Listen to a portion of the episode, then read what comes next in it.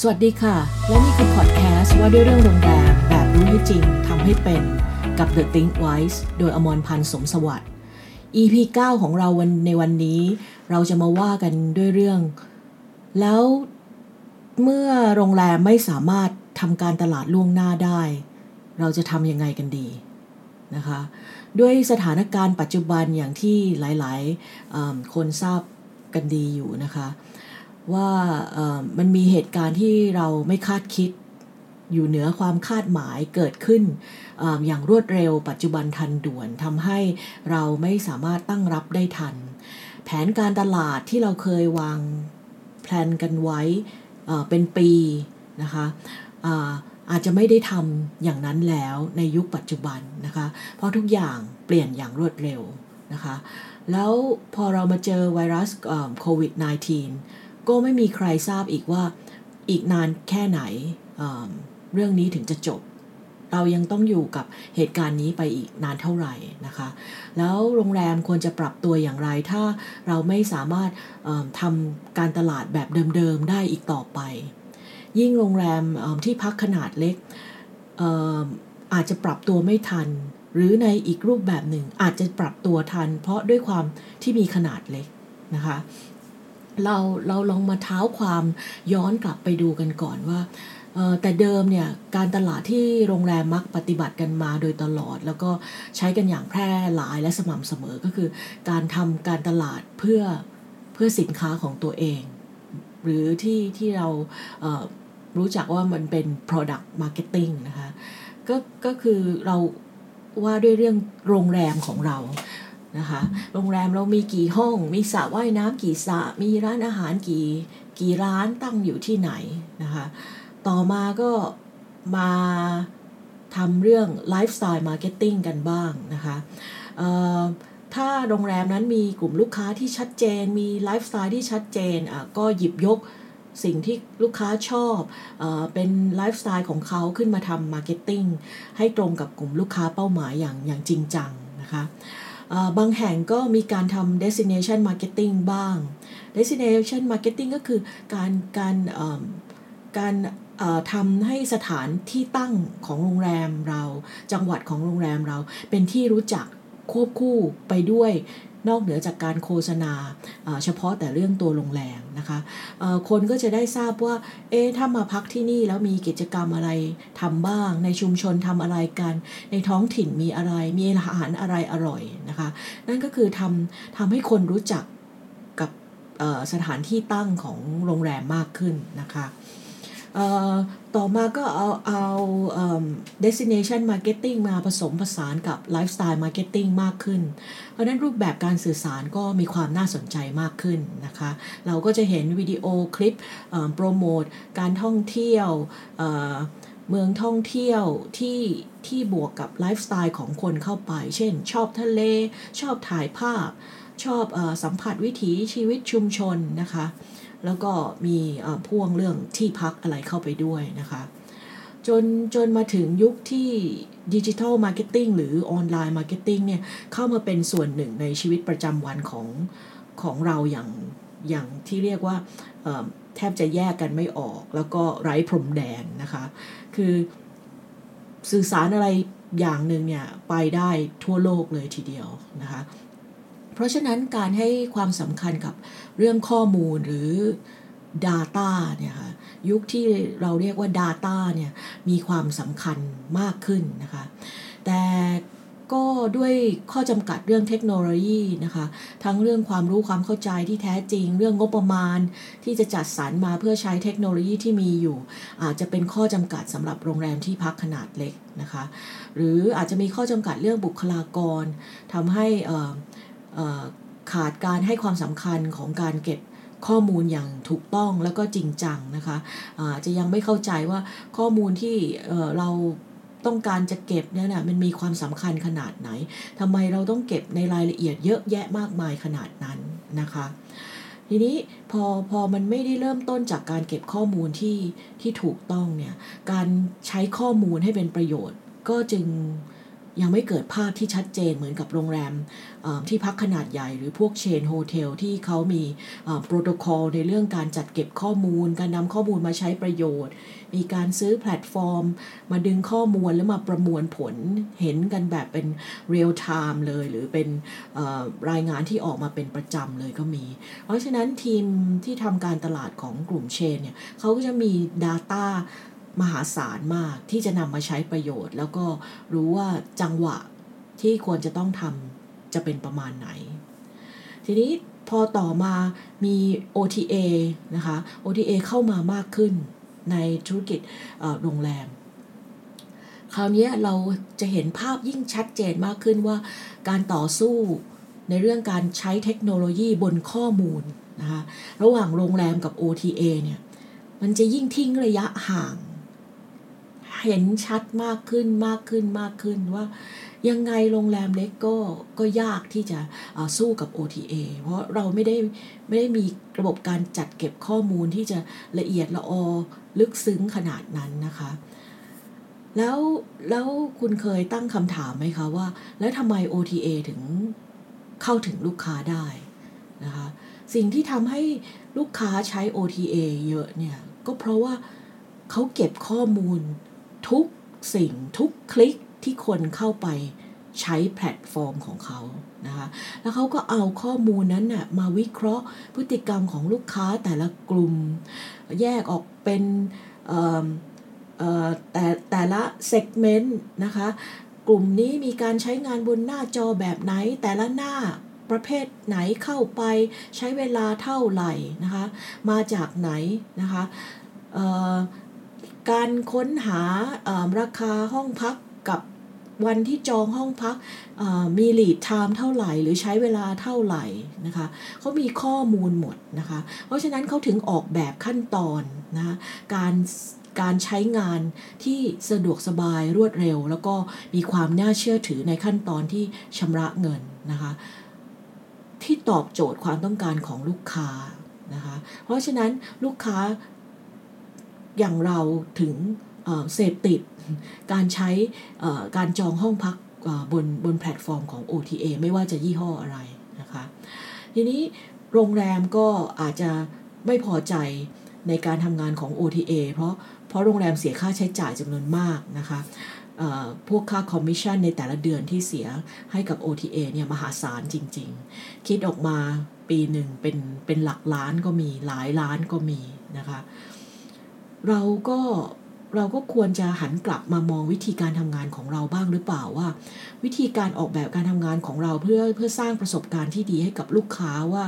แต่ละช่องทางที่ลูกค้าติดต่อมาที่โรงแรมคุณนั้นน่ะคุณทำได้ดีทำได้เข้าถึงลูกค้าในระดับไหนนะคะพอ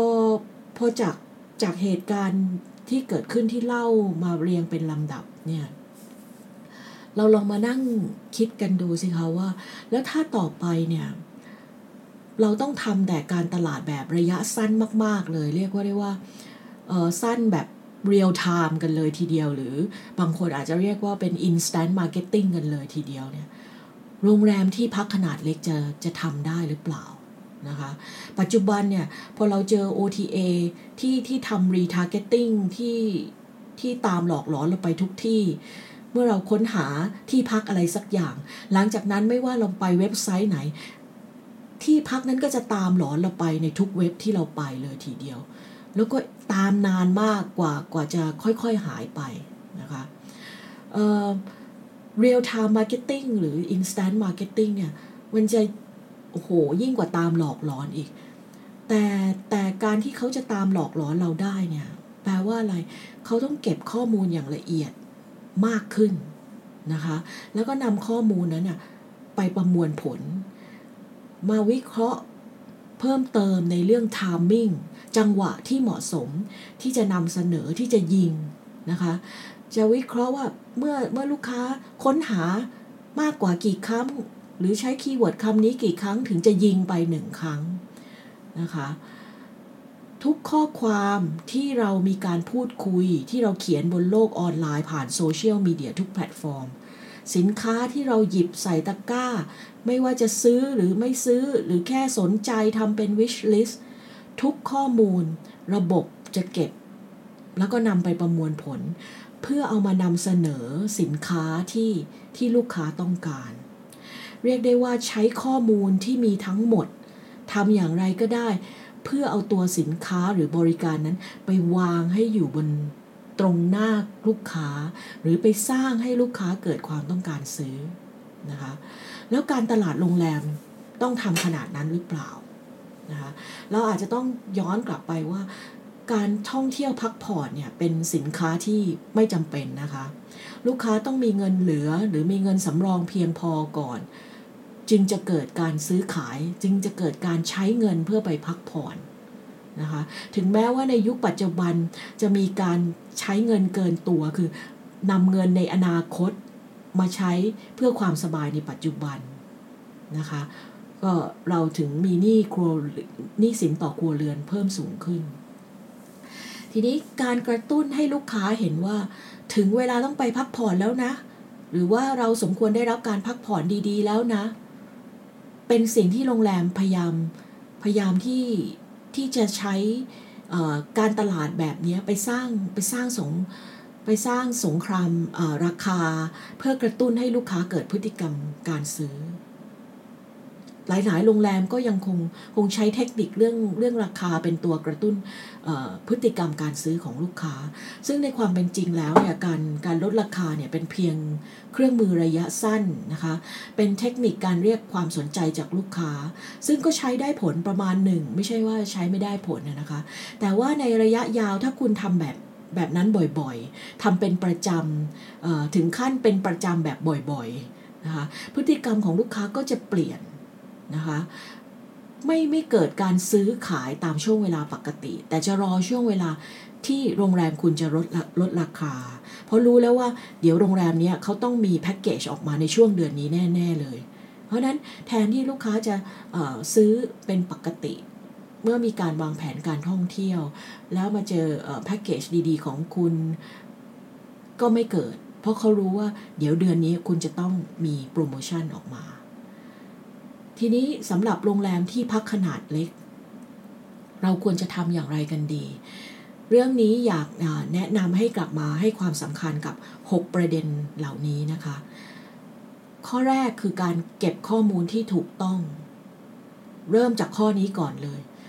ลูกค้าที่เข้าพักทุกราย ไล่กลับไปให้เห็นว่าลูกค้าเริ่มสนใจซื้อ ตัดสินใจซื้อ